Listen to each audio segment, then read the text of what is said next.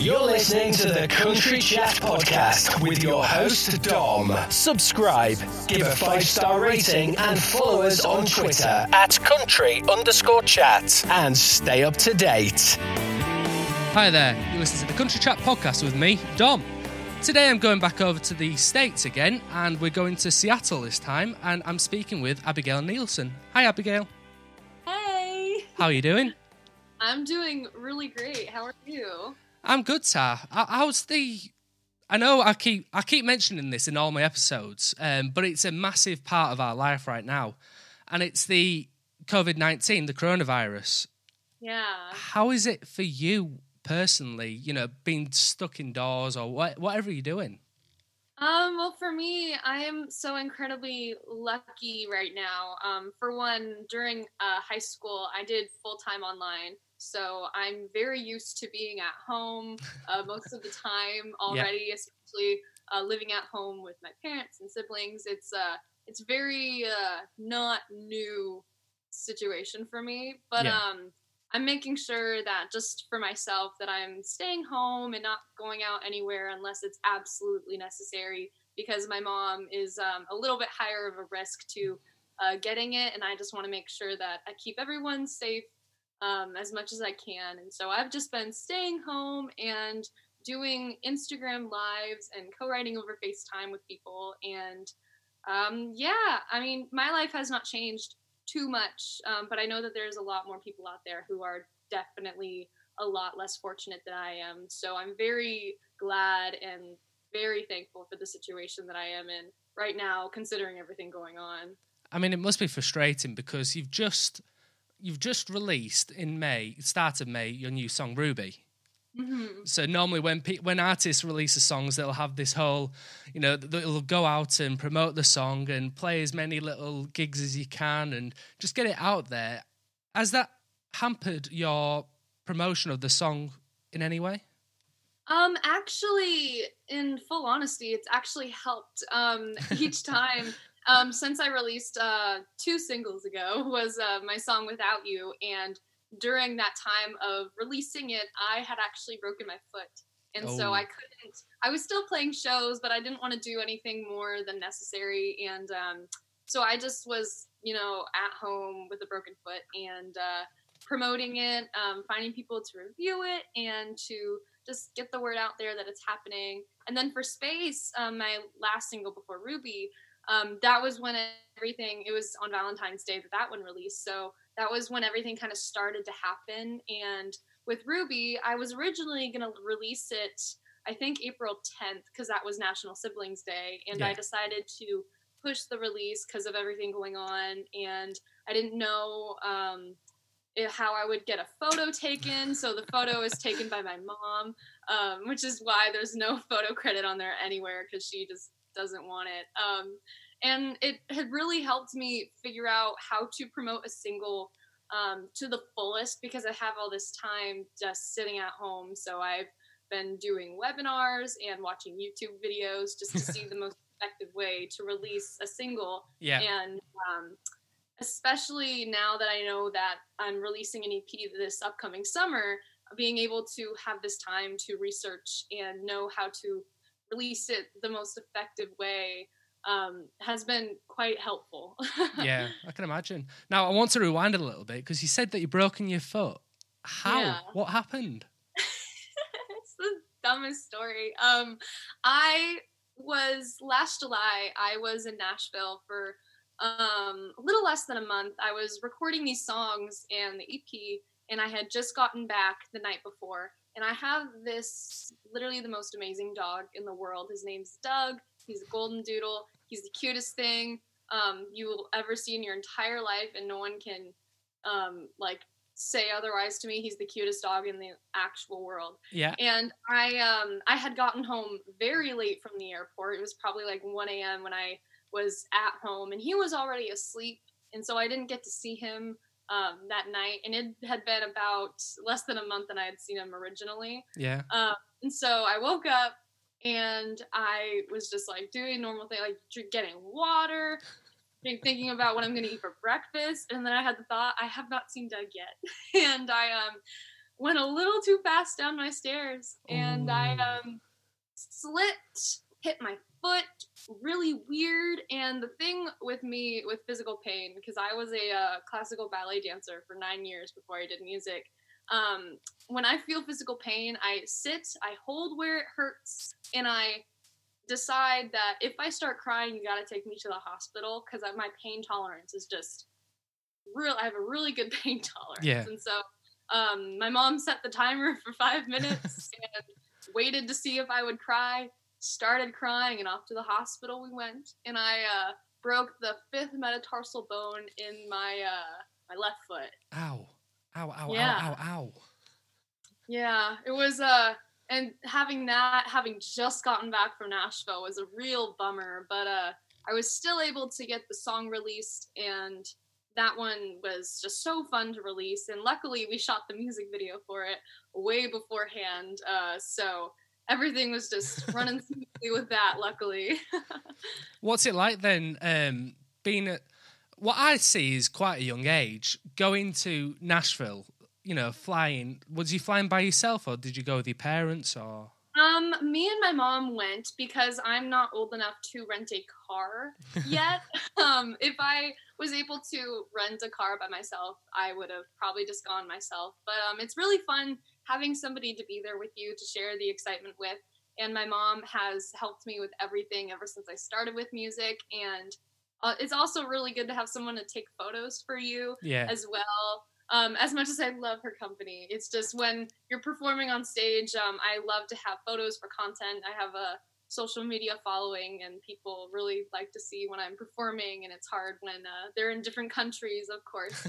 and uh, so having people there to take video and photos is also very helpful. But the whole car rental thing really was uh, was the main reason why I couldn't do that myself quite yet. yeah. What is the age for car rental in the US? Um, I think it's 25.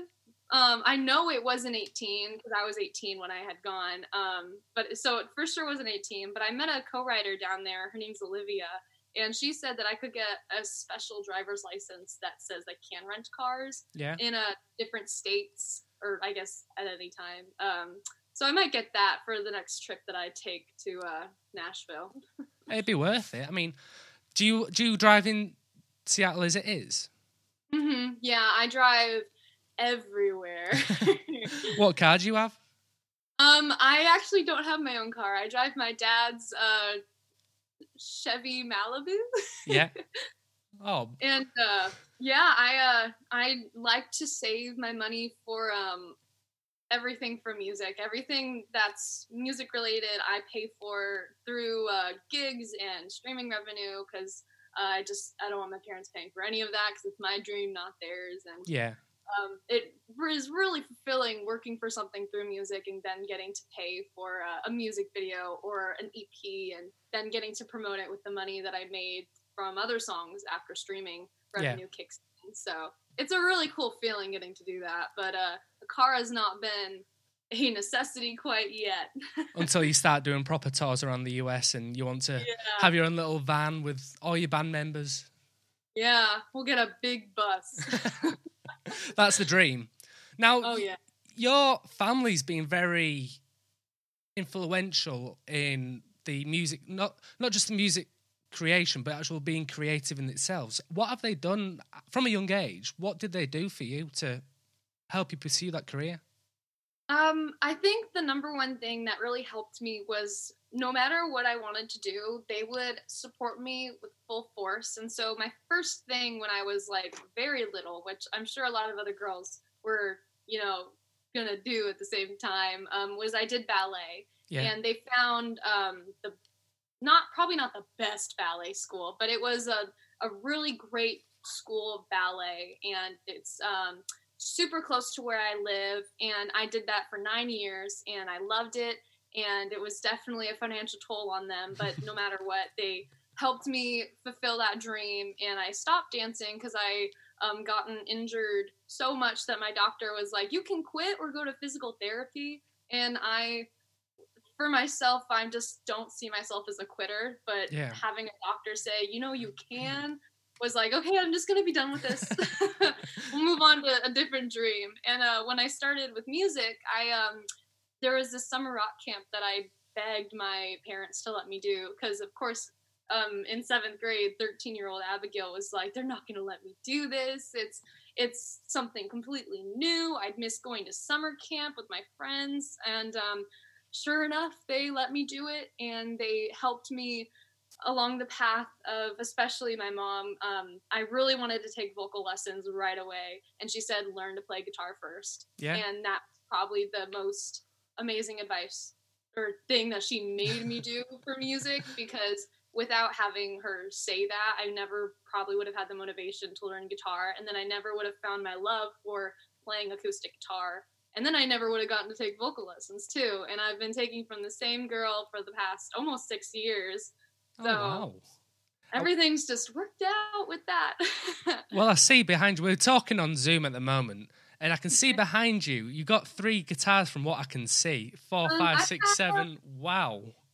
Two- Wait, one, two, three, four, five, Five. six. I have I have seven guitars. One of them isn't in here. Ah, Um, two of these are broken because they're old. And when I was like very little, I had um I I can show you. I had this uh, Martin guitar, and I've had it for a long time. But um, That's when I was like seven, my brother's friend stepped on it, and then I put a uh, sticker over it, and How dare?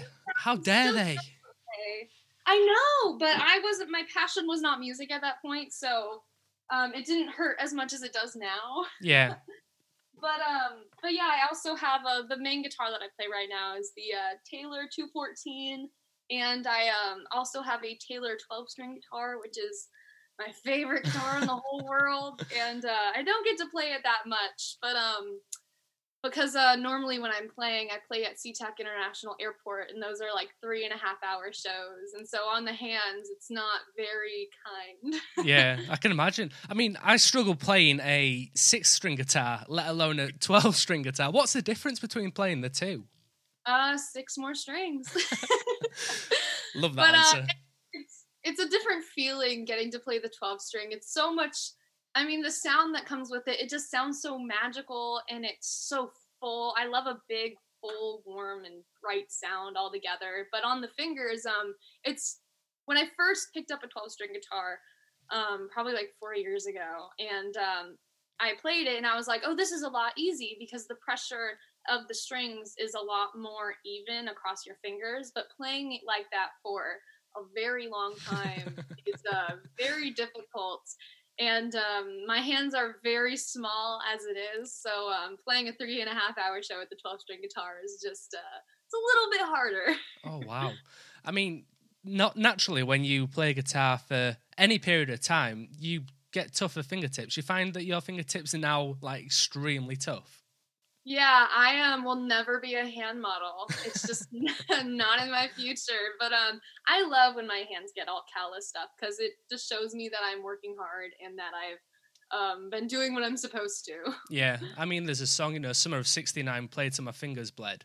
That's one of Yeah. the lyrics on it, and it, It it's happens. true. I um, I've had more than my fingers bleed. I have um, I hit my guitar Oh, sometimes when I'm playing for like a rhythmic kind of deal, and on my hand, um, I hit it so hard that the the uh, E string will slice it open, and so now every time I play, I put a band-aid on there, and I think one day when I get just a little bit bigger, I'm gonna have my own like band-aid line, and then I'll wear my own band-aids so I don't cut my hand open. Because it's not a good feeling having just your hand cut open and you're still hitting it against that guitar. I can imagine. I mean, you seem to go through the walls quite a lot. You yeah, I um, performing live is so much fun, and you don't realize that you're doing things like that until after the show and all because there's so much adrenaline in it, and it's exciting. And being on stage in front of people and getting to share the music that you wrote in your bedroom is for sure one of the most coolest and addicting feelings that you can ever have in your life or i guess for me yeah. and um and so when i'm hitting my hand against the guitar and it starts bleeding everywhere i don't know it until i'm done and i'm off stage putting my gear away and i'm like oh there's there there it is there it is. Do you, yeah. do you find it's weird whenever you finished a gig and there's no blood? Um, sometimes when there's a band-aid on there, yeah. only when only when there's a band-aid because I get so excited and I I don't know why I do this. I've never I've asked so many of my friends who play acoustic guitar and this doesn't happen to them. so I don't know why it happens to me. I wish I could really pinpoint when it does. I should maybe pay a little bit more attention to that. But um I just I smack it cuz I'm just feeling the song and there's so much adrenaline going and it doesn't hurt till I'm fully calm after the show. That's it. I mean, it just shows that pure enthusiasm that you'll just keep going, and next thing you oh, know, oh yeah. oh, Yeah, the first thing I learned, especially with performing at such a young age with ballet, is that if you make a mistake or if you if I taught I was taught in ballet, if you're if you feel like you have broken your ankle, you're gonna keep performing like it's not. If you feel like something is wrong, if you snapped a tendon, you're gonna keep going until you're off stage because the show must go on and everyone in the audience isn't gonna, you know, feel bad for you or whatever. It's just, you know, it's one of those things. You get hurt while you're dancing and you just continue the show. And so um, learning that at such a young age has helped me immensely. So if I'm singing the wrong words to my own song, or if I'm playing the completely wrong chords, if I, my hand is bleeding and everyone notices, um, I won't let it show unless you can actually see what's going on or if you know the set. Um, so I just I've learned how to have my face not get all messed up like uh oh I I messed up and because the second you make a face, that's the second that the audience is so much less engaged and I love to perform and really put on a show for people. So yeah. making a weird face when you've messed up just is not what you want to do. do you ever do you ever forget the lyrics and then oh yeah try and like freestyle it the way through? Yes, I I think I love I love knowing that I am able to do that when I do forget the words, especially to my own songs, um, because they're originals and not a lot of people know them. So even if you're just freestyling it, no one will know. But if Yeah. you're singing something and playing, and all of a sudden you just stop and you keep playing, and the audience can tell that there's supposed to be more words there, it's going to sound and look really weird. So I'd rather just make up some nonsense and practice um, songwriting while I'm in the middle of singing a different song, um, than let the audience know that that's what's going on. Yeah, two birds, one stone. yeah. So, as well as doing your own songs, you've also released some cover songs as well. Yeah. I see there's quite a few, not quite a few, a couple by Taylor Swift. Yeah. I, I take it you're a bit of a fan. Oh, I love her. Uh, fun fact I only listened to her music um, mainly for um, the first 13 years of my life until I was put into the classic rock band. And um, then I found out who Heart was and Nirvana and Journey. And uh, before then, yeah, just Taylor Swift and some other people on the radio, and with the exception of Fleetwood Mac Yeah, because Um, luckily my parents were raised right and taught me who Fleetwood Mac was. But uh, I guess good. not enough to teach me who Journey was. Now, Taylor Swift, do you not do you not get bored? I mean, I loved I love Taylor Swift. At first, I didn't, and I've said this before on the show. I I wasn't a big fan of Taylor Swift. I was part of that group that had to not like her. But as Yeah. you listen, as you listen, as you listen, you get you get to you get to love her. Why? How do you not get bored if you're listening constantly for 13 years? um, that's such a great question. I when when you're a young girl and um, you feel very out of place in the world, most of the time we find something to latch onto and we hold it and we take care of it and we love it with all of our entire heart wholeheartedly without any exceptions or doubt in our mind that they will love us back no matter what. And so Taylor Swift was my way of getting through um, school when I was bullied and felt like I just had no friends, and when I felt I was invisible. And no matter what, I always had that one constant in my life of, okay, Taylor Swift will be there for me when I have nobody else except for like my family and siblings. Yeah. But when you're going through middle school and uh, you just don't seem to fit in with the crowd and your goals are completely different than everybody else's, uh, it can be very difficult. So going home and pulling up karaoke tracks on YouTube of her songs and singing them for my neighbors to hear was my way of getting through it. Yeah. Wow. Yeah, it was. Uh, I always forget that I did that. That was my my after school activity. Instead of doing homework, um, I would do your homework, but I would uh, go on YouTube, do uh, like "Mean" by Taylor Swift karaoke, and I would have a karaoke machine and just sing it. And my mom would, I would do that until my mom said it was dinner time. Yeah, I mean, "Mean's" one of my favorite songs from her. Oh, I mean, there's so many great songs, and a lot of people are like, "Well, all our songs are four chord songs, and it's so it's such boring music, and she only talks about heartbreak and blah, blah, blah. But like, if you analyze anybody else on the radio, I would highly, I would probably say that like 90% of the music is four chord songs, Yes. and they're all about their exes and breakups, and so it's just a lot of people have been able to say it's it's so easy to say wow she just writes about breakups and uses four chords for all her songs but look how successful she is I mean, it's not just Taylor Swift. I mean, you look at Adele. Adele Yeah, here in the UK is one of the greatest. And it's always about the same person. You know, it's not like it's different breakups. It's always about that same guy. So, you know, if you can write a fantastic song, you know, what's the harm?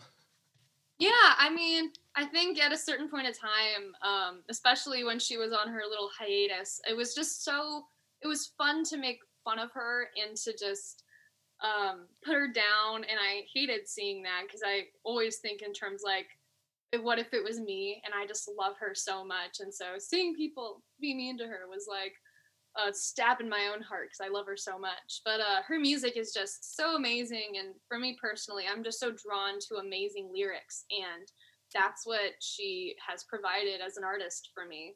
And uh, a lot of people don't have such amazing stories that they're able to really draw out in a song as well as she does. And so I noticed that from a young age and I stuck with it. And she's the reason why I'm doing this too.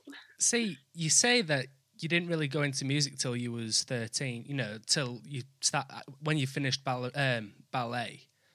Now we've just pulled out the real start of when you started music after Yeah. schools. Yeah, it's it's weird because every musician's journey is so different and ever since I was little cuz everyone's like I've been singing since I was 2. I talked and then I sang and that's where it all began, but in reality for me, it music was not my goal as a career and not what I said I'm going to this is what I want to do and I want to do this. So I'm going to do it until I was 13 and I got put in that summer rock camp and I got addicted to performing and writing songs and getting to share stories with an audience. And you know, for me to like say like I've been singing all my life since I was 2 years old and that's just what I oh, I always knew that that was what my dream was cuz it wasn't. I wanted to be a ballet dancer and I wanted to choreograph people uh, in music videos and it took me a little bit of time to realize that I didn't want to choreograph music videos. I wanted to be the star in the music videos and uh, do that. And so everyone has their own path. And for me to say, like, I started when I was two is just not true. I always find it funny when people say, "Oh yeah, I came out of the womb dancing," or "I came out of the womb belting a song out." It's like, no, you didn't. You wanted some food and to nap. That's, that's all we want now as adults. Yeah, I agree. Now, obviously, you're at a young age. We Mhm. talked just before, and You know, you're 19. How how would you find gigs? I mean, you say that you perform at like SeaTac. Where else can you perform? Because obviously, you can't you can't go to like the pubs or the bars or the clubs. You know, till after 9 p.m. So that's when a lot of the music actually really starts. You know, what do you do for gigs? Um, well, when I was a lot younger, um, being 15 and being a solo artist and having a band, um, trying to show people that um, I'm not gonna, you know, be flaky and it's not gonna be a really boring show and we'll drive business business away. It was uh, really hard to book anything, and so luckily my mom is um, amazing at selling. It's her number one top thing that she's just amazing at, and her she was the in quote like momager for me for a long time until I could really be old enough for people to take me seriously. And um, she was able to get me playing at least once a week, every single weekend with my band. And we would um, reach out to uh, cafes and coffee shops and say, "Hey, you've uh, I see you've never had music. I'd love to uh, come and try it out for you. You don't have to bring anything. We'll bring all the equipment." And um, I've never performed somewhere and have them not ask me back. And Yeah. my mom is definitely a big uh, a big part of being able to have done that at such a young age because when you're 15 and you're like i sing country pop music and i play guitar and i have this band no one is going to take you seriously Yeah. because you're a freshman in high school so uh, having her there to really help me out with the booking aspect of it really helped but now i uh, i work with this uh, group called gigs for you and they help provide Seattle musicians with gigs all over, and so that includes the uh, the SeaTac Airport and playing at Amazon headquarters and just summer sound stuff. And they're uh, they're really amazing with helping musicians get those gigs. Yeah. So, where's your favorite kind of place you performed so far? Then, out of all the places you've done, what's the one memorable location or venue or one time that you've had? Um, there was there's this event. Um, I don't know if you know it, but it's called We Day, and uh, my city. It's like this big anti-bullying rally, and they get all the seventh graders in the entire school district, all in this big like venue type thing. I think it was at a church, and um, and there's probably like five thousand kids there. So many seventh graders. And um, when I was in seventh grade, right before I decided to do music, I attended this event, and uh, Vicci Martinez played and she talked, and um, it really inspired me to start writing and to um, move on, make that transition from ballet to music. And uh, two was it two? It was probably two to three years later. Um, I reached out and I got to play the same event and um, I got to meet Vicci Martinez too, and that got to tell her, um, "You really inspired me to start this journey," and Yeah. it was just a really cool moment. But getting to play such a big stage in front of so many people and playing songs that um, we did um, "Attention" by Charlie Puth and "Stronger" by Kelly Clarkson, and having them all sing with you and then want autographs after and pictures. It was just I'm never gonna forget that day. And I got to play it two years um, again after, and it was just it's so addicting getting to perform and then doing that all the adrenaline and when it's something that you love so much it's such a memorable thing for you Yeah. What kind of songs were you performing then when you went part of that rock band, rock star thing? um when i was in the classic rock band when i first started out we did journey um we did toto we did africa by toto Um, and Love it. we also, yeah, and our grand finale was Stairway to Heaven, and um, we had three girls, including myself, and we did three part harmony to the flute solo in the beginning, and it was, um, it was definitely a really fun project, and it really helped me find other artists to really get influenced by, and one of those artists for sure was Heart and they're also from Washington State, which is such a cool thing to have. Um, but it's without that, I never would have started, and um, it really has influenced me even to now with going back to those bands and getting influenced by vocal technique and the stories that they're saying and all of that stuff. But uh, I did classic rock, and then when I first started in my solo project, I didn't want. I kind of rejected country for a little bit because I didn't want to be like an, just another girl with a guitar and singing country songs and now um, i feel like that's just what i do best and it's really what i love so much so i i don't know why i was rejecting it for so long but um now that i'm accepting it wholeheartedly i'm so much happier and my songs are so much better written and my performance on stage is so much more enthusiastic because i'm just accepting that this is what i love to do and i'm just gonna do it and who cares i don't care what other people think if they don't like it I don't blame you. Now, why country music then? Out of all the genres, you know, whether you could have just gone like with pop or carried on into like a poppier, rockier kind of thing, you know, why country? Um i think that country music is the genre that tells the best stories and as a songwriter, um, I think my biggest strength is being able to tell a story. And so I, I think that especially when I was even in this classic rock band, I was writing music, I was writing songs every single day, and um, they always just could fit into that genre of country music. And I was like, I don't know if I want to be country yet, because when you're 14, it's you don't know what you want out of life quite yeah. yet. So um, I was just writing every single day, and I kept writing stories, and I just love the sound of country music and what country music is, and the stories that are told. And so I think that as a storyteller, um, as a songwriter, that's just where I fit the best. And luckily, I found that out at a young age because I'm still very young. I mean, it's crazy because you was starting to write and perform your own songs from the age of 13, and then when you turned 15, you had your first EP out. You know, it's yeah. it's crazy to think that you can do all that at such a young age. I mean, if you can mature, you know, at a reasonable level, and it's okay yeah. for you, you know, socially and mentally, then fantastic. But wow, thirteen and fifteen, just it's it's crazy to think. It's it, a big part of it was learning discipline at such a young age within the ballet school that I was at. Because if you don't have, for one, the want to, you have to want it so bad that you will do anything that it takes to get to reach your goals and having learned the discipline of I need to sit down and I need to teach myself how to play guitar. I'm going to sit down and I'm going to find out who I am as a songwriter. And then I'm going to sit down and play to my metronome so I'm not going off the beat with the band. And yeah.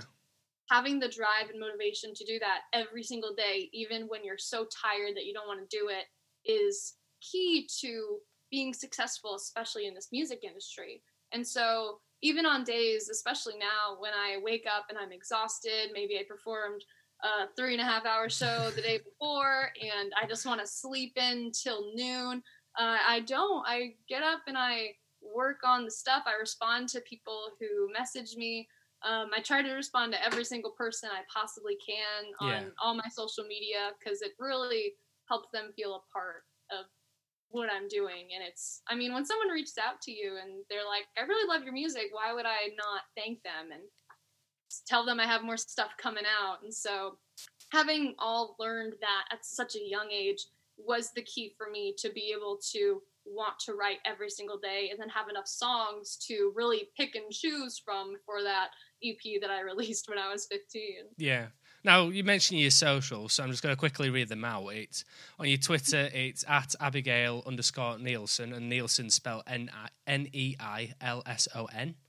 And then on Facebook, it's Abigail Neilson Music, and then on Instagram, it's the same as the Twitter, Abigail underscore Neilson. So yeah, yeah. If anybody wants to check her out on there, I highly, highly recommend it. it you see all your photos on there and you see everything on there and it's just you just think wow. You know you don't realize that you're only 19 and you think that you've been doing it for the past 20 30 years. It's that professional really. Oh thank you.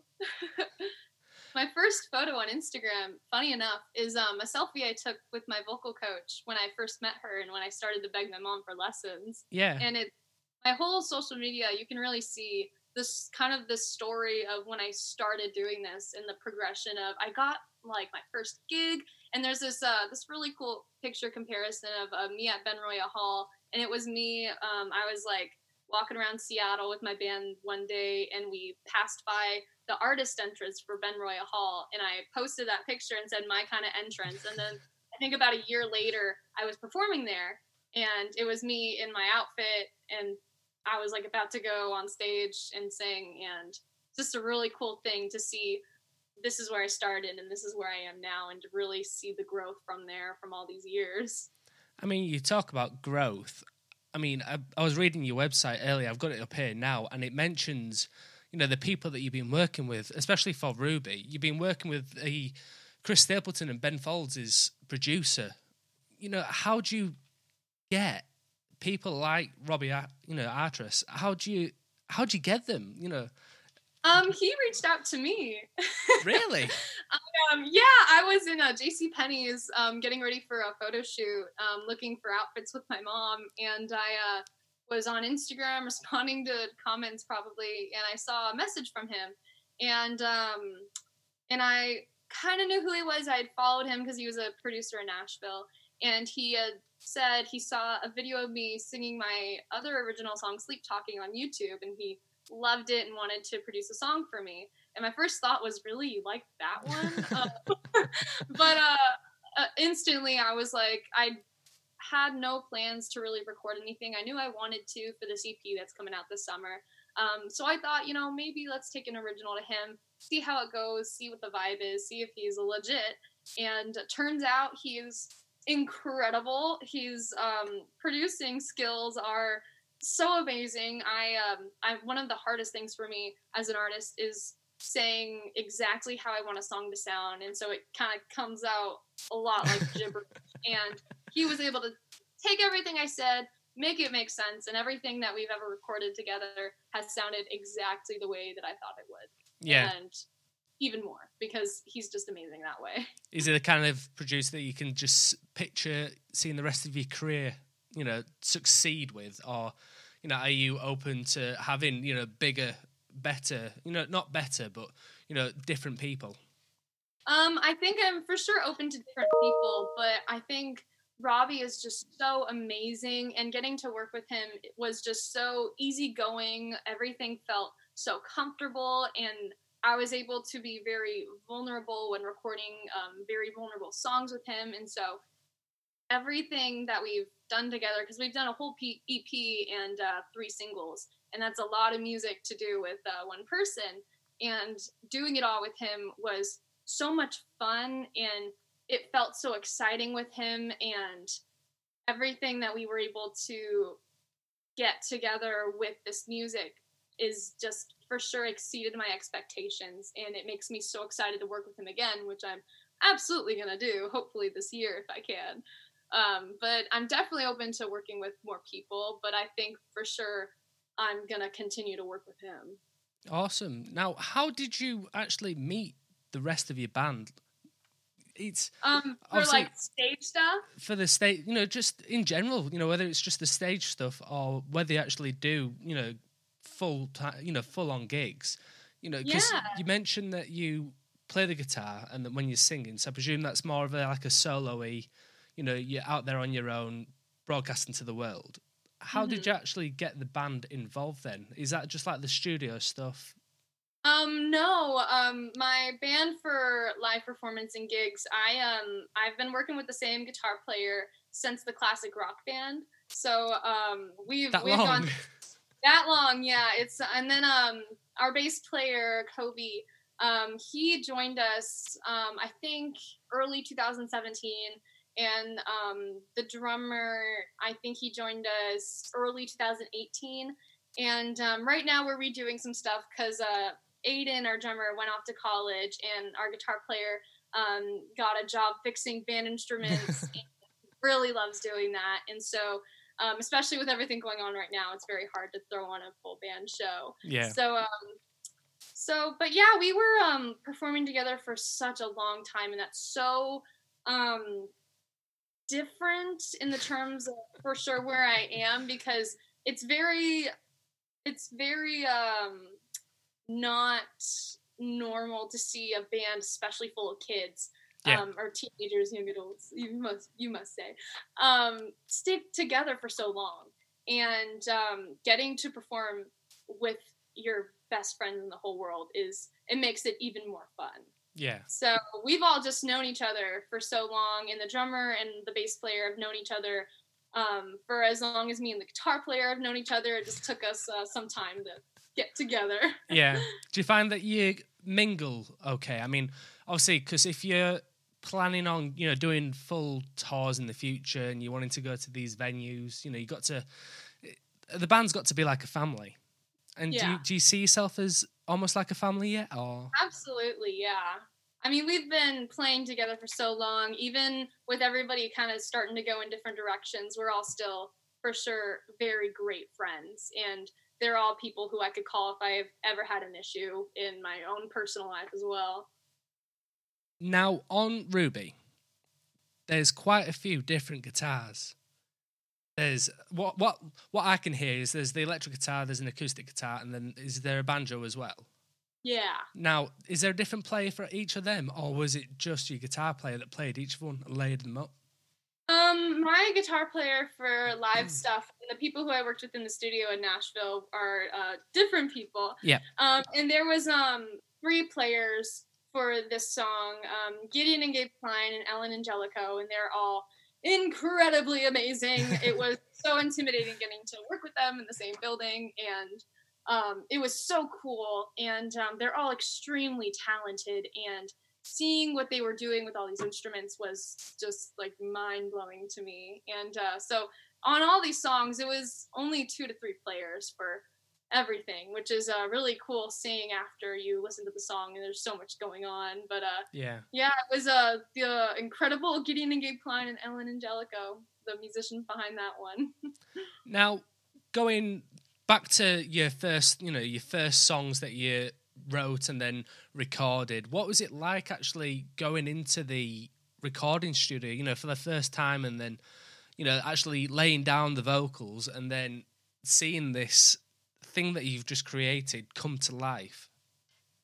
Um, it's really cool getting to see a song from when I write it in my bedroom to getting to release it, the studio version, and it sounds, you know, the same, but also there's so many different aspects in the studio version that make it so much more different.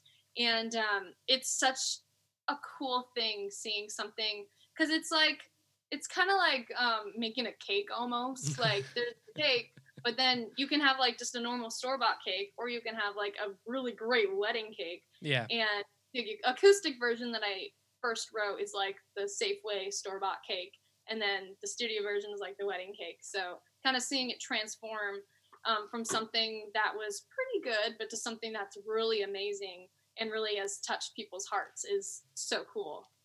I like how you use cake as an analogy. I mean, cake is great. What's your favorite cake? Um, vanilla with raspberry filling. Vanilla with raspberry filling. Is that is Yeah. it just like a Victoria sponge type thing or Probably. I don't eat cake very often, so I, just know that when I do, I hope it's that. I mean, you look very, very. You know, you look. You know, what do you do to stay so, you know, fit? Um, I don't know. Um, I I one work of the out. lucky ones. Um, I do Pilates. I um, I don't know. I eat Oreos every single day. Oh, I'm So- jealous. I don't know. I don't know um, what it is. Maybe that the Oreos are vegan. Um, I'm definitely not vegan, but uh, yeah, I just I work out. I do Pilates. I um, yeah, that's it. It's it's crazy. Eat I- Oreos. I'm here, you know, trying to exercise my uh, my bum off, and I I still feel really really big. You know, I I know I'm not overweight, but I'd like to be thinner.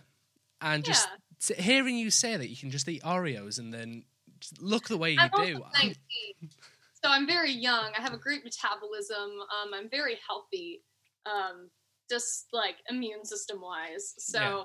And also being 19 does really help with all that. I mean, I'm not that much older than you. I'm I'm 27, so you know I'm only eight eight years older. Quick maths in my head. Yeah, that's right. I don't know. I can't do it. it, it's been a long day for me. I mean, it's it's five to six here in the U, in the UK. You know, it'll be five to ten there in the morning. So you you're nice and fresh in the morning. It's crazy these Yeah, I time mean, differences. I drink, um, what is it? I'm, I gotta look. Like sparkling ice and caffeine, antioxidant, uh, orange passion fruit beverage, and it um a lot of caffeine kicks in, and yeah. Have you always drunk caffeine? You know what? Yes. How old was you when you first started drinking things like coffee or caffeinated things?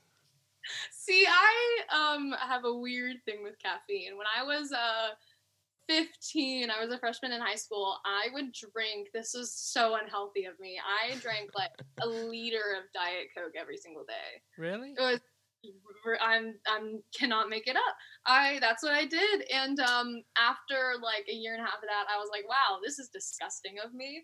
Um I tried to drink coffee Um, did that for like half a year and it was just wasn't for me. And then I found these antioxidants, uh, Bai water, which had caffeine in it, and that was good. Got expensive. Found these sparkling ice plus caffeine drinks, and it's been great ever since. oh, that sounds amazing. I mean, I've just been drinking a can of Pepsi Max from the, which is what we have here in the UK. I mean, you'll have it in the US as well. I wouldn't know. I don't drink soda anymore. It's, that's probably one of the reasons why I feel so horrible. It's probably all the soda I drink. Probably. I mean, sugar for me is just not great. So, Well- and I, I don't know what's in a Pepsi. This is But uh, uh, I just. it's Pepsi Max, so it's sugar free. Oh, okay. I don't know. I don't really drink that much soda, but um, I just know that drinking water and tea um, and eating um, as fresh stuff as possible definitely helps because I always like to think you are what you eat. So, and I my dream is to be an Oreo, so I eat a lot of it. it's one of it's all our dreams is to be an Oreo, yeah. creamy in the middle. Oh yeah. Now I've just got myself a gift today, Oh. and I know this is a audio podcast, so nobody's going to be able to see this. But in my hand, I've got like a cheap version of a Tamagotchi. Have you ever heard of a Tamagotchi? I have not. It's like a pocket pet thing. It's like a little game that you got to basically breed a pet. And this is what it is. It's like a little keychain. Oh. And when you press it, I've just started it again today, but I don't know if you can see. oh, I can. Yeah. It's a little head at the moment because it's a little Oh, baby, it's but it's supposed to cute. it's supposed to grow to a cat. That's going to be one of my questions. Was do you have anything like that in the US? Um, not that I know of. I am. I'm. I'm very boring. So if there's something like that, I don't know that it exists. this is supposed to be for like you know between like the ages of five and ten. So as a 27 year old, you know it's perfect for me. yeah, for sure. I mean, I go by mental ages, so yeah, I kind of fit the criteria. Yeah. Now, you mentioned that you get all the guitars, you know, you get all your equipment yourself. So, where do you get the money from to purchase all your, you know, equipment and pay for like the gigs and, you know, doing all the music stuff? Um, I started out busking at Pike Place Market. My mom would drive me and say, um, you know, you have to pay for gas and parking. Yeah. and um, I would play for every farmer's market that would let me play there uh, for tips only. And Pike Place Market, I would play um, every single time that I could get my mom to drive me.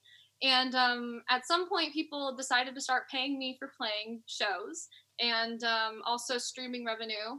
And I think that's it. Just uh, tips and being paid to per- paid to, per- to perform and streaming revenue. What kind of tips were you looking at? Um, like green ones. Fair enough. I'll, I'll leave it at that then.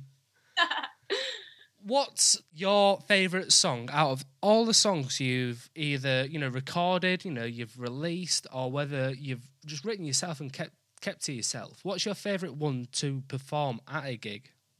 Um, right now it's an unreleased one called The Breaker Upper, and it's just such a cool one. It's about this kind of like telling people that you shouldn't be afraid to break up with somebody, Yeah, and um, you shouldn't feel bad about it if it's just not a good fit, and if this person is kind of bringing you bringing you down, and uh, yeah, called The Breaker Upper, and I love it so much. It's such a cool song. I'm hoping to record it this year. I'm about to ask you now. Are you looking at releasing it? Yeah, I'm hoping to release it uh, next year for sure. Oh, if you if you ever do get it laid down and recorded, send it my way, and I'll I'll happily review it for you. I mean, I was just saying just before the podcast started, you know, I've got a I've got a review for Ruby already ready to go. I just wanted to wait for the interview and wait for this chat and then see how it all goes. And I was going to release it anyhow, but I just I wanted to Oh. wait and hold on to it. just in case.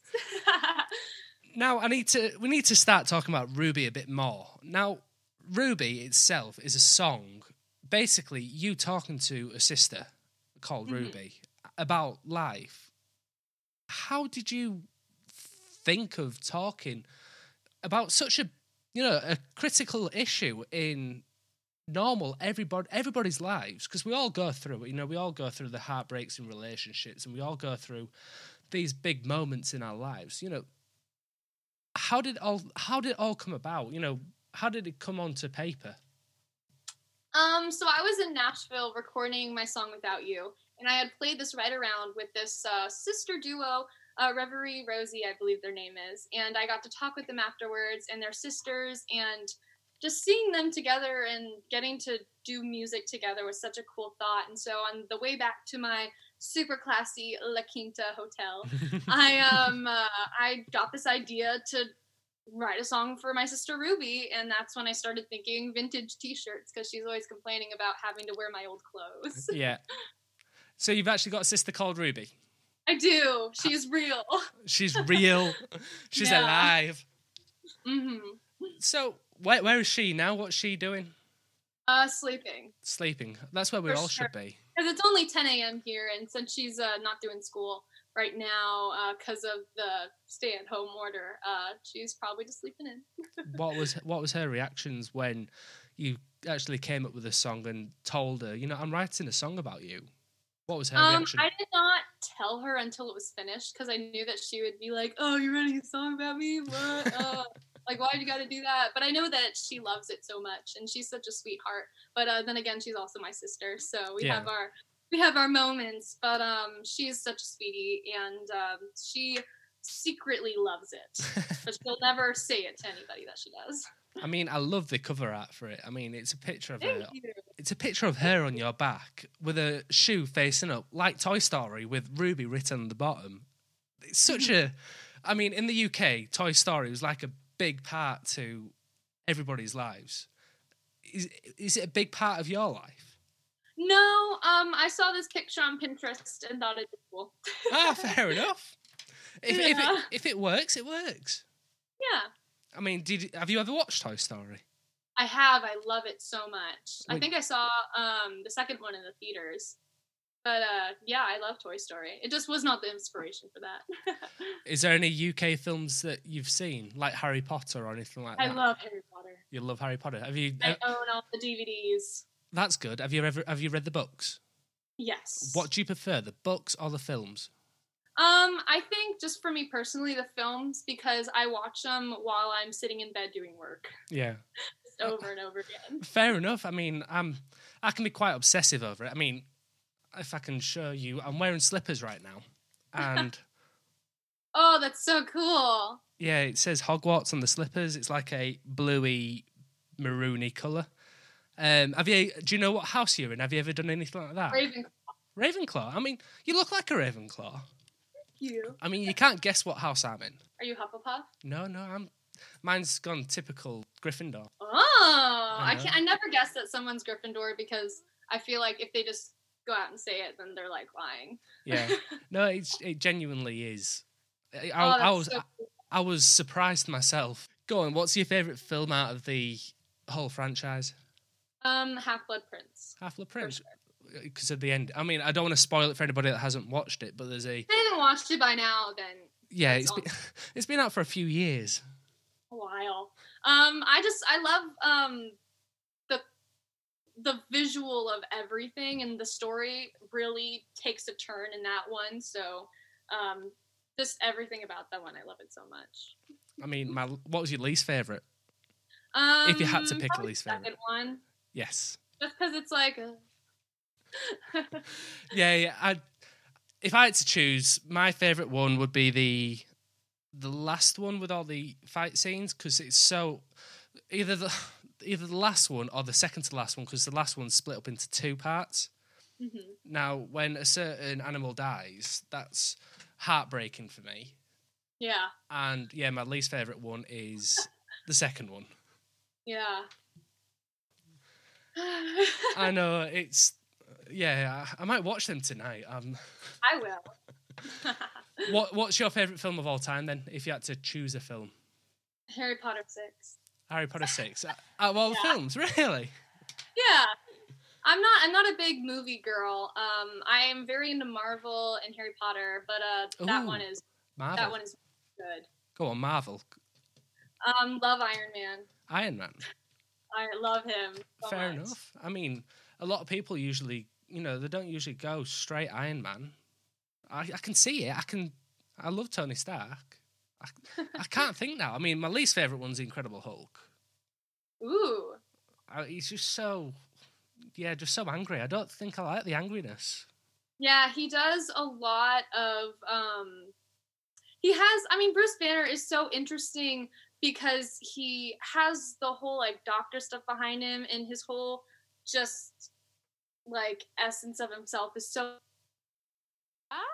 Hey, there it is. for some reason, for some reason, the call ended. That is so weird. What happened there? I don't know. Oh, you know what? I think it was my internet. It Oh, is what it is.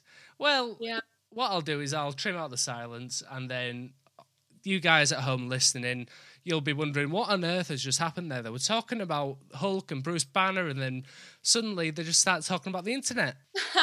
So yeah, just as a let people know, Abigail's internet's just gone, and the meeting ended, and then we just had to start it back up. So hi everybody. Hello, we're back. we were talking about Bruce Banner and we was talking about the Hulk and yeah, it's it's my least favorite film. I mean, I get what you're saying. Uh, the whole science behind him is just so interesting, but yeah, it's it's not my favorite. To be honest, I, I'm not entirely sure on who my favorite would actually be. I mean, I could even say Iron Man. I, I might have to go. Oh. I might have to go with that one.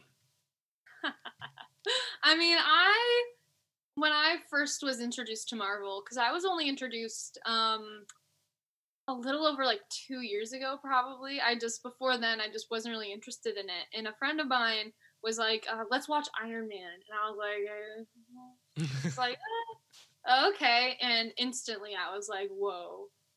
This is cool, and then I got on to like seeing the Captain America movies, and I'm like, yeah, I really like this. And then, um, and since I started off with first seeing Iron Man and Tony Stark, um, I think I was very biased after you know having Yeah. creating a bond. And um, then when I saw Civil War for the first time, um, I did not like Captain America because he was going against Tony, and I had that moment. Um, you've got that affinity with Tony now. It's almost like you're imprinting, like in Twilight. Yeah.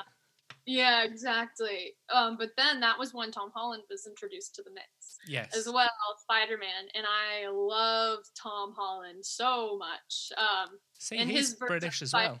Is, his version of Spider Man is just perfect. I mean, he's British as well, isn't he?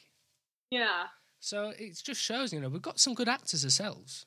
yeah. Also, Tom Hiddleston, I think he's British. Yep. Um, yeah, that's all I can think of. Robert Downey Jr., who plays Tony Stark. Is Oh, he, is he? Is he British or is he American? Oh, I don't know now. I'm He's sure. American.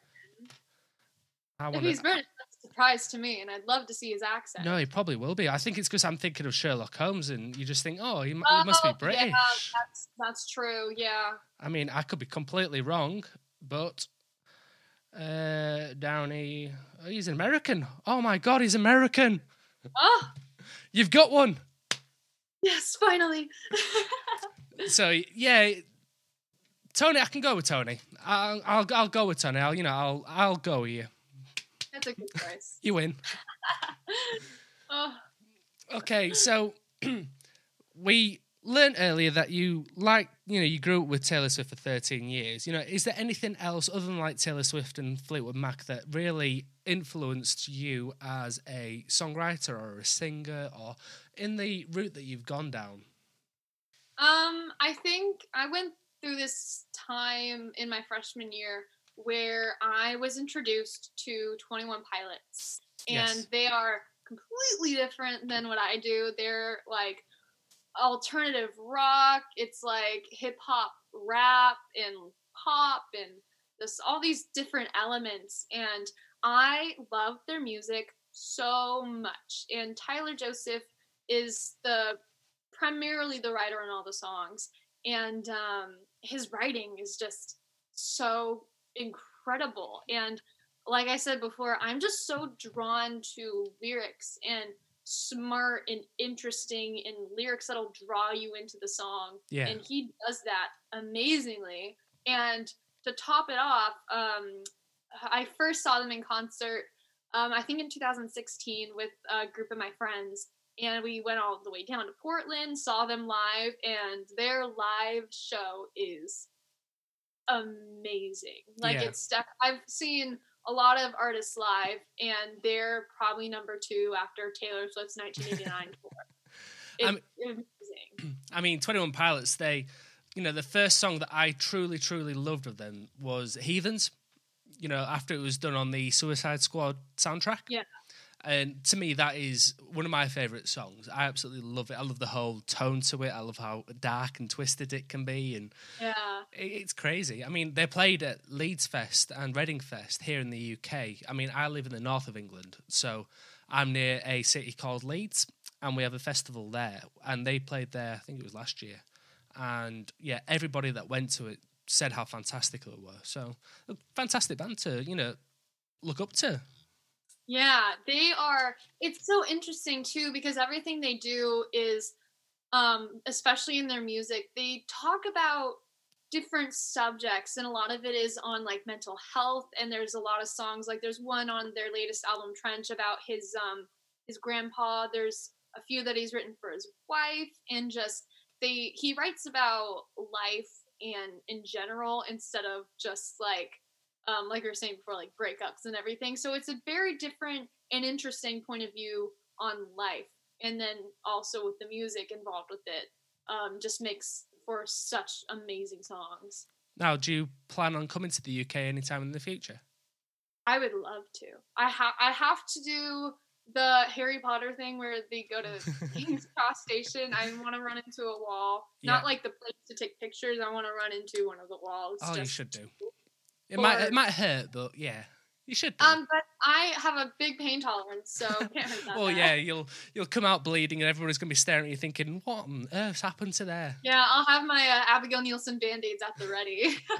Well, that's it. you- That's what you need to start doing. Do you have a merch site on your website? um, no, I um, I decided I've gone back and forth so many times with do I want to sell merch online, and I think that giving people so much um, at the start of because I've been doing this for a long time, music since I was 13, and I'm still just barely putting my foot into the water.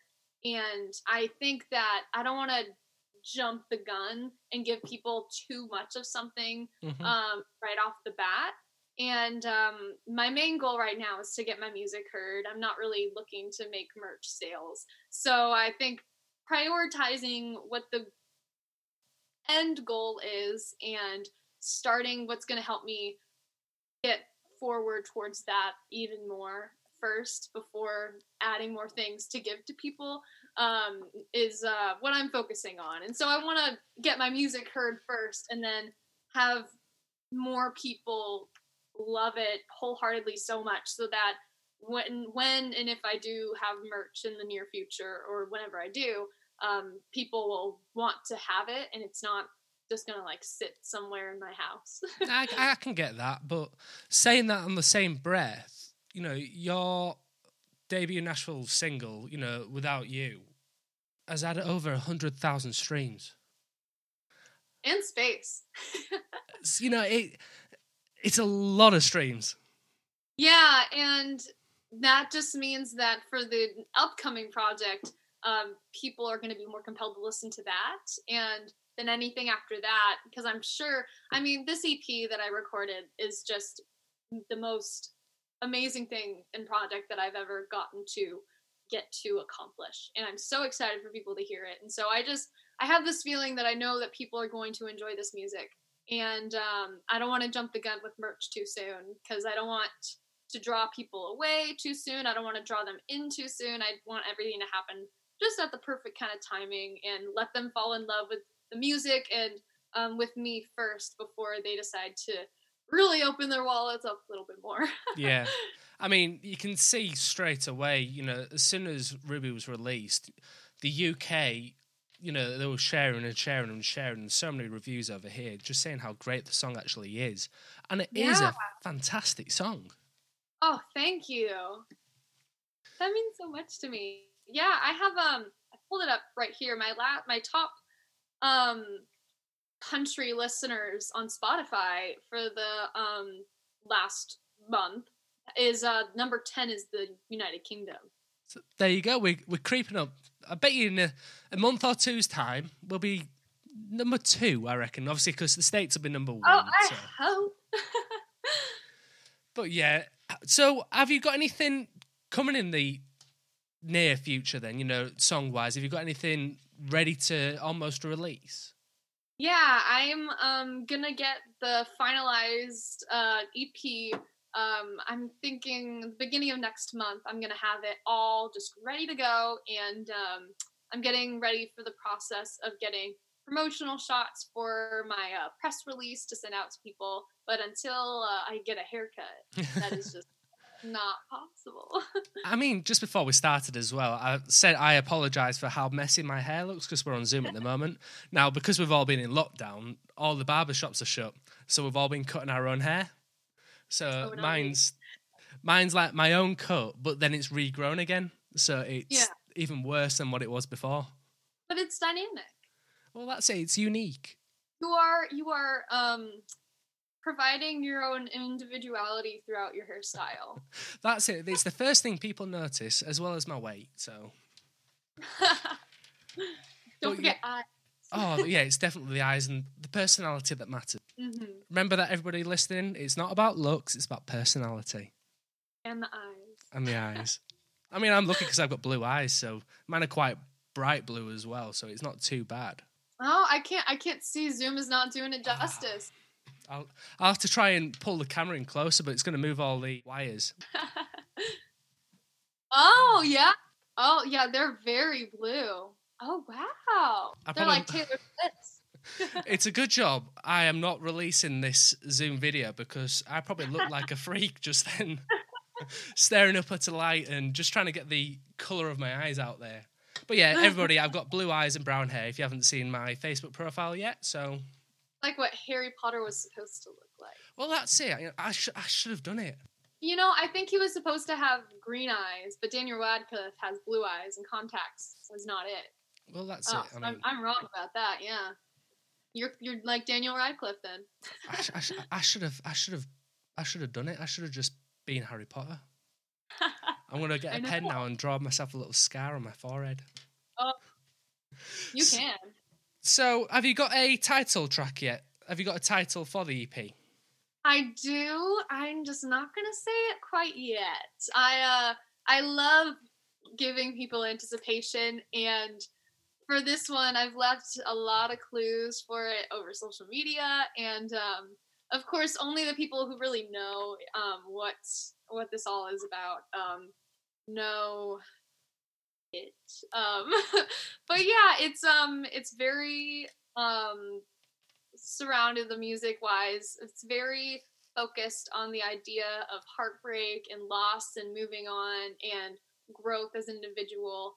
Um, and it's it's a very very amazing project filled with songs that I'm very proud of. And um, two of them on there, the songs I wrote, um, I think like two months before I was gonna go to the studio, and I Yeah. had to because I had given um, my producer Robbie demos of all the songs, and I had to tell him, okay, this song is gonna bump off this song, this one is gonna bump off of this one. It's just it's so funny thinking that I have the whole EP ready to go, and then I write more songs, and I'm like, oh, these should probably go on there instead. Was it a difficult decision then to have to swap songs over? Absolutely. And I think the most difficult thing when doing an EP is that um, this project in particular, I wrote so many songs with this subject in mind. And uh, enough songs that it could have been like an album and then like there'd be a Target exclusive edition. Um, so picking, um, there's going to be five songs on it. Um, and picking out those five songs was very difficult to do because there was just so many to choose from. But I'm very glad now with uh with my choices and with the order that they're in and with how they ended up sounding. It's just blew my mind at the end of the studio days when I was in Nashville and getting to hear it all and it's just I cannot wait to release it. Well, that's given me something to do tonight then. I'm going to be going through all your social media, trying to find all the little clues. I don't think you'll find it. It's such a specific thing. But you can I reckon I'll be able to find something. I'll, I'll have to I'll have to message you if I ever find anything. You'll have to tell me yes or no, and then I'll keep my mouth shut. I'll have to say maybe every time, so then so I never it- know. you don't know. Oh no, that's evil. It's the simplest kind. All right. Um, I think I've gone through pretty much everything. Is there anything you want to add? Um, I don't know. Just uh, thank you to everybody for listening to this. Um, I'm sure you clicked on it voluntarily, and um, thank you for uh, streaming my music. I cannot wait to release uh, the rest of this stuff, this EP this summer, and I'm so glad that uh, everyone in the UK has been uh, listening because I can see the numbers. Uh, so I do see you guys over there Awesome. sure. So yeah, you need to get yourself over here as soon as you can.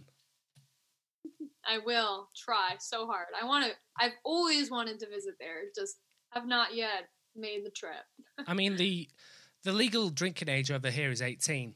So I don't know if I'm ever gonna drink, Well- only because as a vocalist, I know it can mess up your vocal cords, and like you know, a, a guitar, you can change the strings and you can get it refretted and you can do all this stuff to it. But there's only one set of vocal cords, and there's no transplant. not so much to drink though, but more to play. There's Oh, a, there's a lot of pubs that love, especially around London, that love to have the country artists. I mean, country Ah. in the UK is just growing exponentially. It's fantastic. I, I noticed on Twitter, um, going through people to ask to review, um, there's so many people in the UK, and I'm actually writing with uh, two people in the UK right now. Yes. So we, so can, can we mention that? I mean, I know who it is personally, but I, you want me, shall, shall I ask her, see if we're allowed to mention it? yeah, for sure.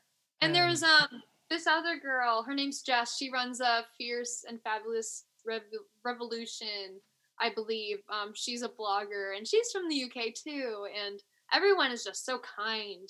I mean, I, it's so nice reaching out to people who, um, for one, I have never met ever in my entire life, and just kind of know over social media, and then just to be um, punched in the face with kindness is just so nice.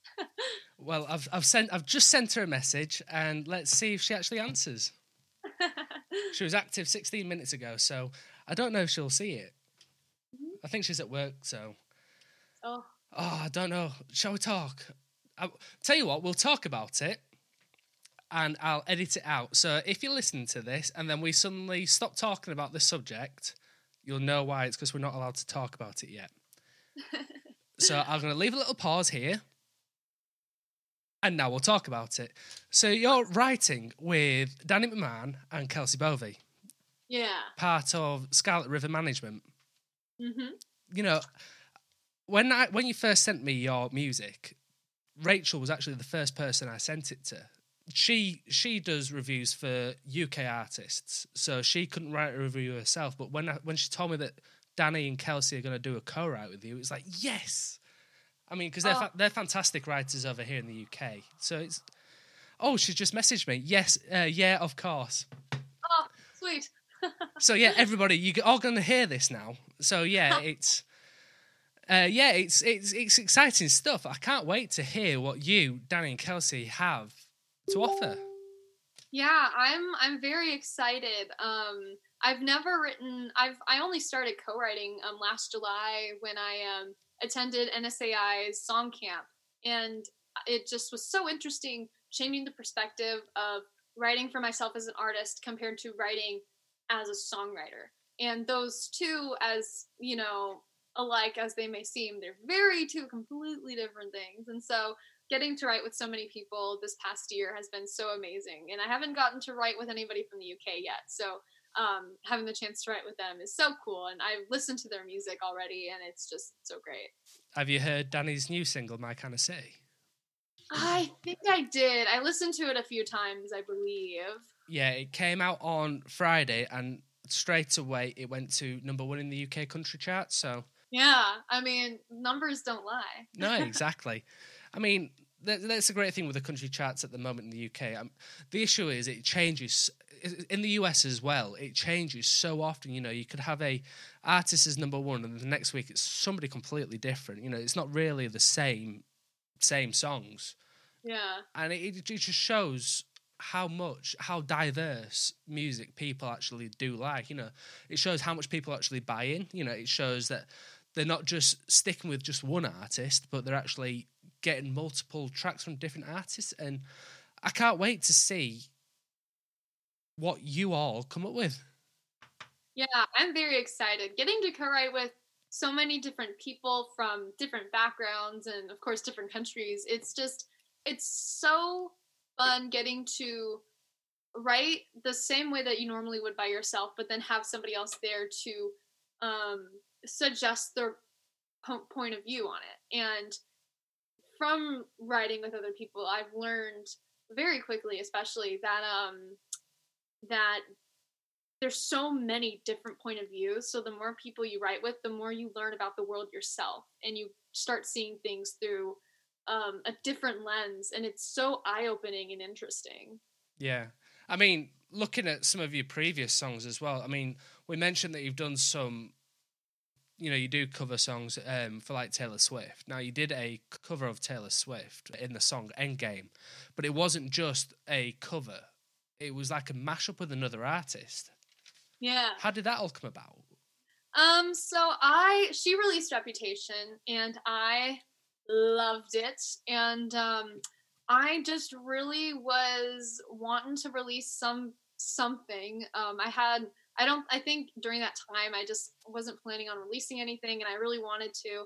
And so i um, hit up my friend kyle who films all my music videos exclusively because he's just amazing. I've known him for years. And um I asked, I had this idea to do the cover of Endgame, and um, my other friend Steven, Steven Curtis, um, he's like, he feels, he has such a cool, like, Ed Sheeran vibe already that I was like, okay, I'm to ask him to do this. Of course, he was all for it. And I did not know anybody who could um, rap and also like rap very well. yeah And um, I asked Kyle if he knew anybody, and he said that he knew of a few people, but the one person who really stood out to me was uh, Fresh Air. And um, man, getting to because the video we went to this, we rented this place out in Seattle to just do a really cool, simple video, and everyone just all their vibes were in check, and everyone was so kind, and it was really fun to get to do. And so it was just kind of uh, me anxiously really wanting to release something, and Kyle knowing someone else, and everyone just also sharing their love of Taylor Swift as well.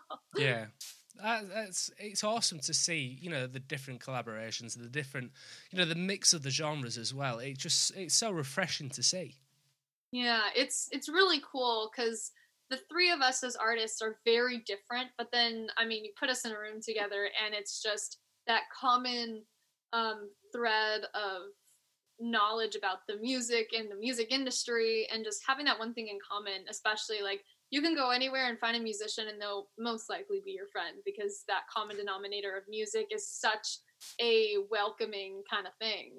I mean, that's one of the things I absolutely love about doing this podcast is speaking with fantastic artists like yourself, but having such a great time. You know, everyone is just so kind and everyone's everyone's always smiling. You know, there's never a, a dull cloud in the sky. It's always rainbow Yeah. and roses, and it's fantastic. Yeah, I mean it is like cloudy here right now, but um, it's definitely not in in Zoom. Yeah. I mean, yeah, it's in here. It looks a bit. It looks quite bright in here, actually, in my room. Um, but it's a bit Yeah, cloudy outside. looking like it's uh, sunny right now. It's sunny with a few bits of cloud, but earlier it was just so horrible. I mean, it's now half six in the you know in the afternoon, it, early evening actually. So it's it just yeah, the weather here is just so yeah yeah, that's the same here for Seattle. Probably. I mean, most of the time it's overcast and cloudy and rainy. Um, so anytime it's, I mean, like a few days ago it was like 80 degrees, and now it's like 43. and so weird.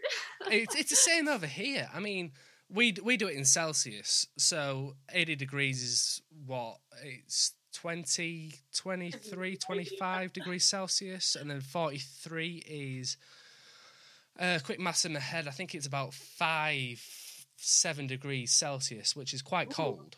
that's like if I I would rather perform in like 50 degrees than like 30. So 40 is like a Yeah, it's it's kind of it's a little cold, but if you put a jacket on, it's fine. especially if Uh, you're hitting your hand on the guitar and warming yourself up that yeah, way. and then if my hands are getting cold, um, then if I start bleeding, it won't, you know, be too much of an issue. Exactly, because your blood will be a bit thicker and it won't Yeah. bleed as much. And yeah, just casual.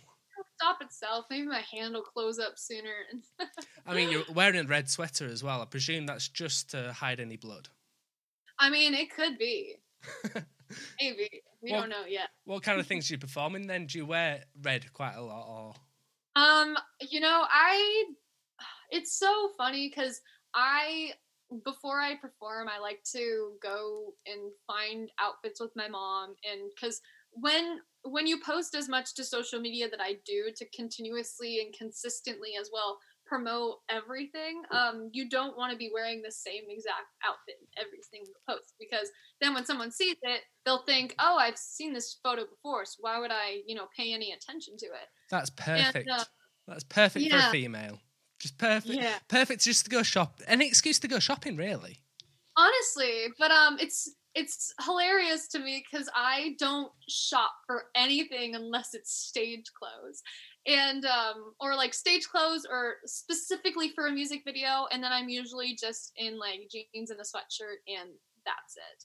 Um so what recently i've um found that red on stage is really fun to wear because it really just like is a bright color and it makes me feel powerful and I like to feel just like in charge and powerful and like a boss and just like the really amazing leader of a woman.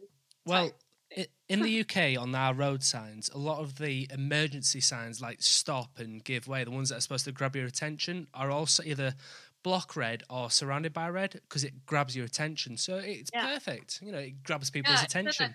attention grabber. Uh, so for sure, red is. I. I mean, I love to wear red. I also love uh, blues and uh, not so much yellows, but uh, blues, reds. Um, I don't know, black. I'm like, it's in my closet? I love. See, my favorite color is blue. I mean, I don't know if you can tell by my room, but it's like a oh, bluey for sure, greeny. it's blue. Um, but yeah, my favorite color is blue. I love black. I mean, I've got my black Stetson here, Woo! That is a nice hat. Just casually hanging on the top of my mic stand because I don't want to lay it down. It should be. Well, the problem with hats is if you lay it down incorrectly, it can warp the actual shape of the hat. So Yeah. I try and avoid any like hard surfaces. I either keep it hanging or hold, have it upside down. So Yeah. bit bit of hat knowledge there for everybody. if anyone needed to know, anyone was pressing to know that information. well, I've got three more questions, and it may come up with follow up questions, but they might not. So, my first question is before you actually perform, is there any kind of ritual that you do?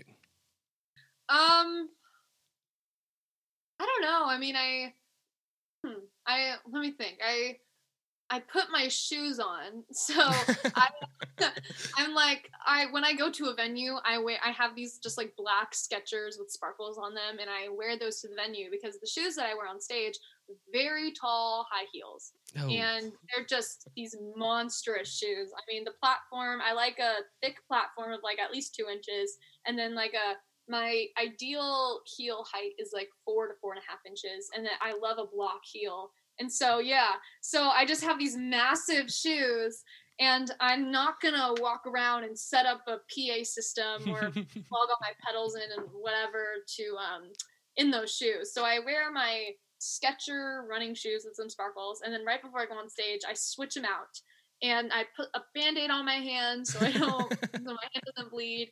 I tune. I um I go over what I'm gonna talk about because my number one weakness on stage is the talking portion because yeah.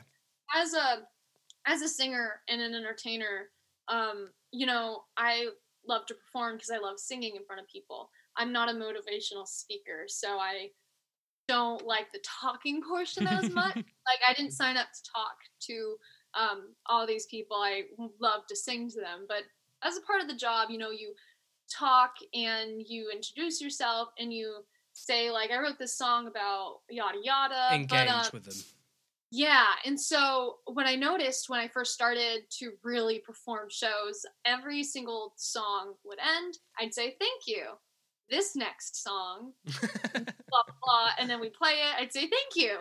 This next song, yeah. da da da, and it's just.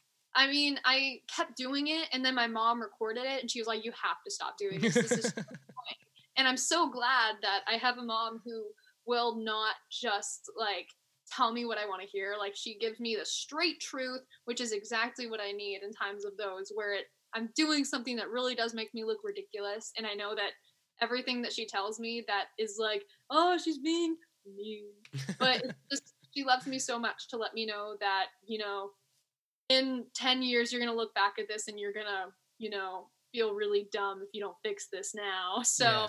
um every time before I go on stage, you know, put the shoes on, put on my band-aid and I go over I write out what I'm gonna say exactly. Like if I have a new like say I was about to perform Ruby, I'd say, so when I was in Nashville, I um had the opportunity to play a ride around with a sister duo named um, Reverie Reverie Rosie, and I just tell the story about that and um, go into that. And then for space, like say, then I say thank you. Um, you know, while I was in Nashville, um, one of those song, one of the other songs we recorded that wasn't planned was Space, and uh, here it is, like stuff like that. So I write it out, go over it in my head, and um, really practice that because I get so nervous to talk. I mean, I remember watching a video on YouTube for Taylor Swift. I mentioned Taylor Swift because I know you're a fan. Now, oh, she yeah. was about to sing the song Better Man, which obviously it's been sung by Little Big Town, but it was written by Taylor Swift. Mm-hmm. And she was about to go on stage and sing it, and then she goes through the whole walkthrough and the whole talk, and it's really, really, you know, captivating, and it it yeah. pulls you in ready for the song. So I can see why that is such a big part of you know the whole set. You know, it, it's a it's a, it's a whole little section in the set for itself. Yeah, I mean, I think that especially because um, of course, right now I can't do it, but I love going out to see other people perform. And you know, you when you're doing it yourself, you're like, oh, people don't care about what I'm saying; they're not going to be paying attention anyway. Um, and that's just kind of like the first thought that you think of. But it's probably, I mean, it is really just as important as the song that you're singing and the quality of your performance of that song, because in between, the music is stopped and now they're looking at you waiting for what you're going to do next. Yeah. And what you say will either captivate them and draw them into what you're about to do or they will pay for their coffee and leave. Yeah. And so i'm very um i love to write it out and i can't i have a horrible memory so it's not like i'm memorizing some script. I just know i write down like a few bullet points of i want to mention this and this and this and not say this next song um because that's just annoying after yeah. for like a two hour set saying this next song this next song like we get it there's another one. And then like, at the end sorry. this for this last song it, i'll be into it. It's like when you hear when i first started doing the podcast my main worry was saying um a lot or uh, mm-hmm. or the empty silences. But now i find that i keep saying so a lot so, what did you do here? What did you do there? So this, so that. It's you, you can hear the worst thing is when you can hear yourself doing it and you just can't stop yourself. Yeah, mine is uh um and it's funny. First funny you say my, that. It's I mean, I was about to do it again and um another thing that I noticed that my mom pointed out to me, um I was doing a uh it was like my first radio interview on Vashon Island here in Washington State, and I uh, there's the um, and I kept saying, "Oh my goodness," because I would want to. I uh, I hadn't had much experience being interviewed, and now that I have, I kind of know when to just like pause for a second and yeah. not be like, "Oh my goodness," and taking that moment of me saying, "Oh my goodness," to think about my answer. Yeah. Um, because like a part of me is like i'm so excited that i'm being interviewed like this is so cool i never get to do these and then a question is asked and i'm like oh what do i say uh, and i'm like oh my goodness and so there's this recording somewhere of that interview and after every single question, I say, "Oh my goodness," and it's so funny to me. I mean, the on YouTube, I was just before I actually started doing the podcast, I was actually watching videos because I knew I I knew I would say um quite a lot, so I watched a lot of videos on YouTube, and it was basically the way to stop saying um, and the way uh, the way you're supposed to do it is in front of like a bathroom mirror or in front of a mirror, talk through like a speech or what you're going to say or the kind of answers you think is going to happen, and then when you want a dramatic pause or if you're waiting for a new question in out loud, you say pause. So we talk and then you say pause. You actually physically say it. And once you get used to saying that, you then say it in your head. And then once you say it in your head, you then stop saying it in your head and then you just get used to that silence. It's that silence that we actually don't get used to. It's just like you need to fill it with something. Yeah.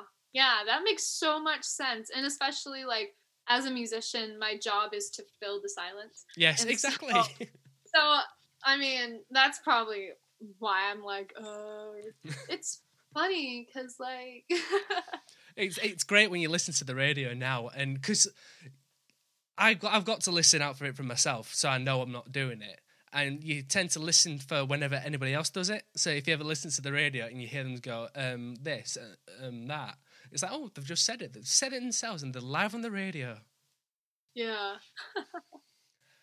My next question is what kind of advice would you give, especially to your younger fans, if they wanted to pursue music? You know, what kind of paths would you say they should either look at or encourage them to go down?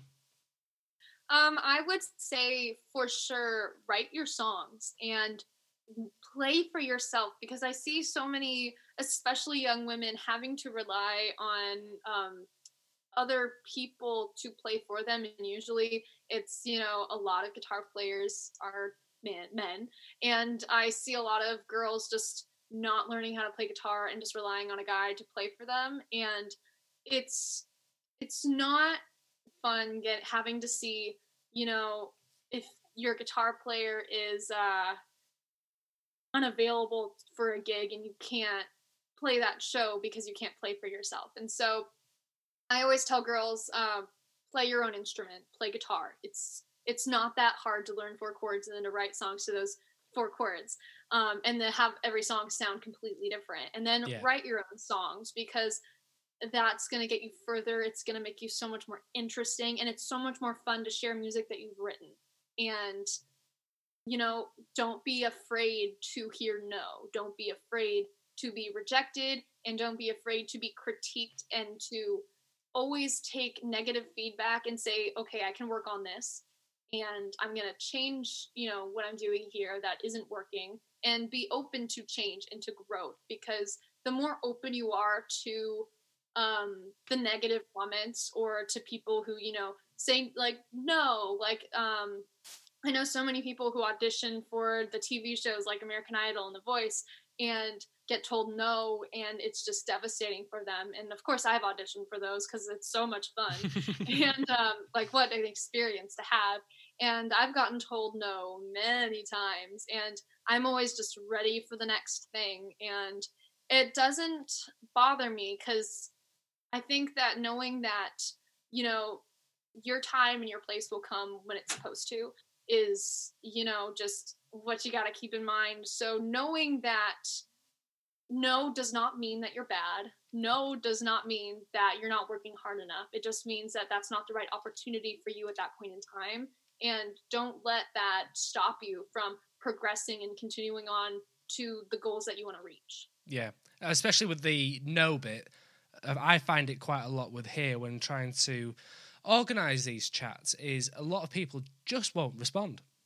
So be prepared for just nothing back. Oh, absolutely. Yeah. When I was uh, reaching out to people to ask them to uh, review my song, because, you know, no one, I mean, not a lot of people know who I am, so they're not going to just randomly write up a, a review of it. Of course not. And so I emailed so many people, and, you know, only a few get back to you. And to those few that do get back to you, you want to thank them and be so appreciative of it. And of course, I am, because I mean, I never expect anyone to really take the time to really go through the song and listen to it and then also write a review about it. And so I mean, it doesn't matter the following of anybody. If anybody really does take the time just to listen and to give you their opinion on it, even if they don't like it, that is such a cool thing to get to have. And so, of course, there's going to be the people who don't respond to you, and that's totally okay. I mean, it's honestly, it's probably nothing personal.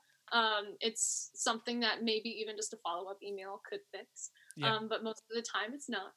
and that is completely okay. I mean, there's going to be people in life who don't like you and who just adore you to your core, and you want to not leave anything out of sight and out of mind. But uh, just remember that there will be people who don't like you, but don't let it get to you because you don't want to not reach your goals because one person thought that you can do it.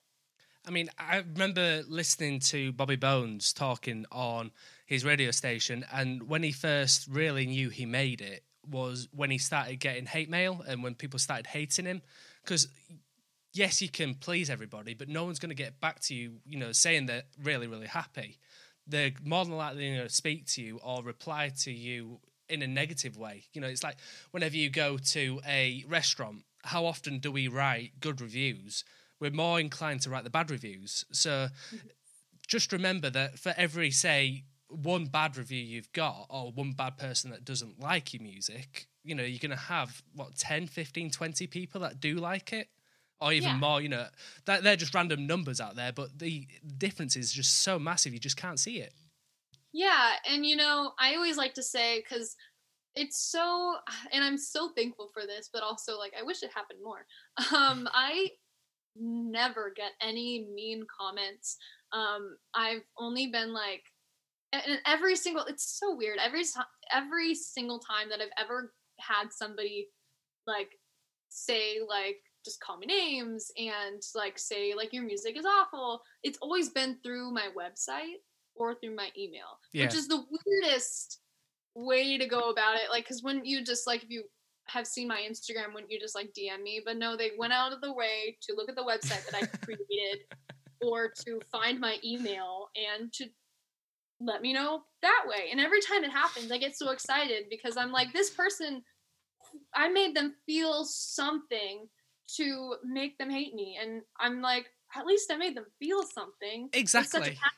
So for them to go out of their way to go www.abigailneilson.com to click my contact form and to put their name like it's it's a process even with writing an email it's so many steps that they went to and took to let me know that I made them feel an emotion. It wasn't a positive one, but at least it was something. Yeah. And they must have, you know, given me at least a stream or a view or a dislike. And uh, you know, every I mean, people um, just means people are watching and it's just one person and there's so many people out there who are gonna love you and hate you and you can't control the ratio. Well, that's it. I mean, like the saying, there's no really such thing as bad publicity. You know, there's only no. good publicity. there's only publicity. Exactly. People watching and listening, giving their opinions, and there's no bad opinion because there's just you know opinions and opinion. Um, but you know, numbers don't lie, and if you have the motivation and the heart, then that's going to shine through way more than when you do feel the doubt because you will feel the doubt in yourself and there will be times where you're like i don't know if this is going to go anywhere i don't think it's going to maybe i should give up and of course like those are things i personally feel sometimes but then other days and most days i see my goal and i just feel like it's right there in my reach and it's not quite there yet but every single day that you focus and you work towards it wholeheartedly, just head on, you just get a little bit closer. And I mean, I always think, you know, I'm going to look back when I finally reach that goal on the good days where I worked 13 hours sitting at my laptop talking to every single person who messages me and remember that instead of those days where I doubted myself. And so every day working towards the goal is what you want to do because that's what you're going to remember the most. I mean, that just shows dedication to your fans. You know, it shows that you genuinely, truly care. Yeah, and I I'm so grateful for anybody who comments on my posts, who emails me, and I always email them back because I mean that's the easiest thing to do. But because um, I get so many messages every single day, and so luckily Instagram has this new like business mode where I can go to my unread messages, so it's super easy to get back to everybody. Yeah. But uh, it does take time to do, you know, Twitter, Instagram, and Facebook, and um, it takes a while. But I I try my very best to get back to everybody because I want to make sure that they know that you know I really do appreciate them, even if I'm just saying like thanks or thank you. I just want to make sure they know that I'm appreciative and grateful that they went out of their way to leave a comment or they went out of their way to open Spotify and stream the song at least once. That's awesome. Now, my last question, and you I don't know if you'll know the answer or not, but it's more of a yeah, it's a weird question. Now, in the UK, we watch something called Grey's Anatomy.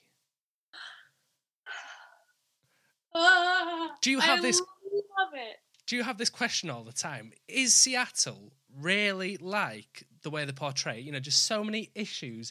It's like the Uh, most unluckiest city to live in in the world. The most lucky city to live in? Unlucky.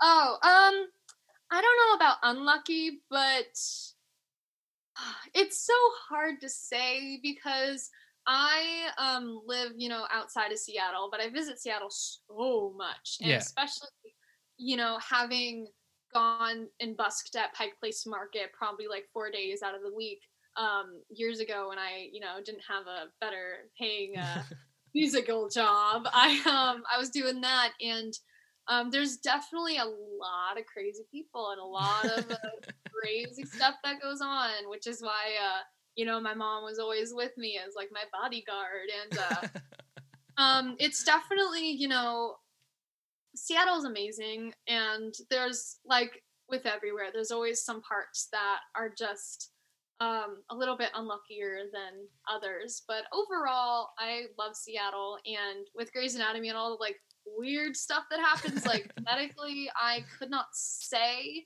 Um, Well, it just there just seems to be a crash, or you know, a ferry boat sinking, or there's something going on every other day.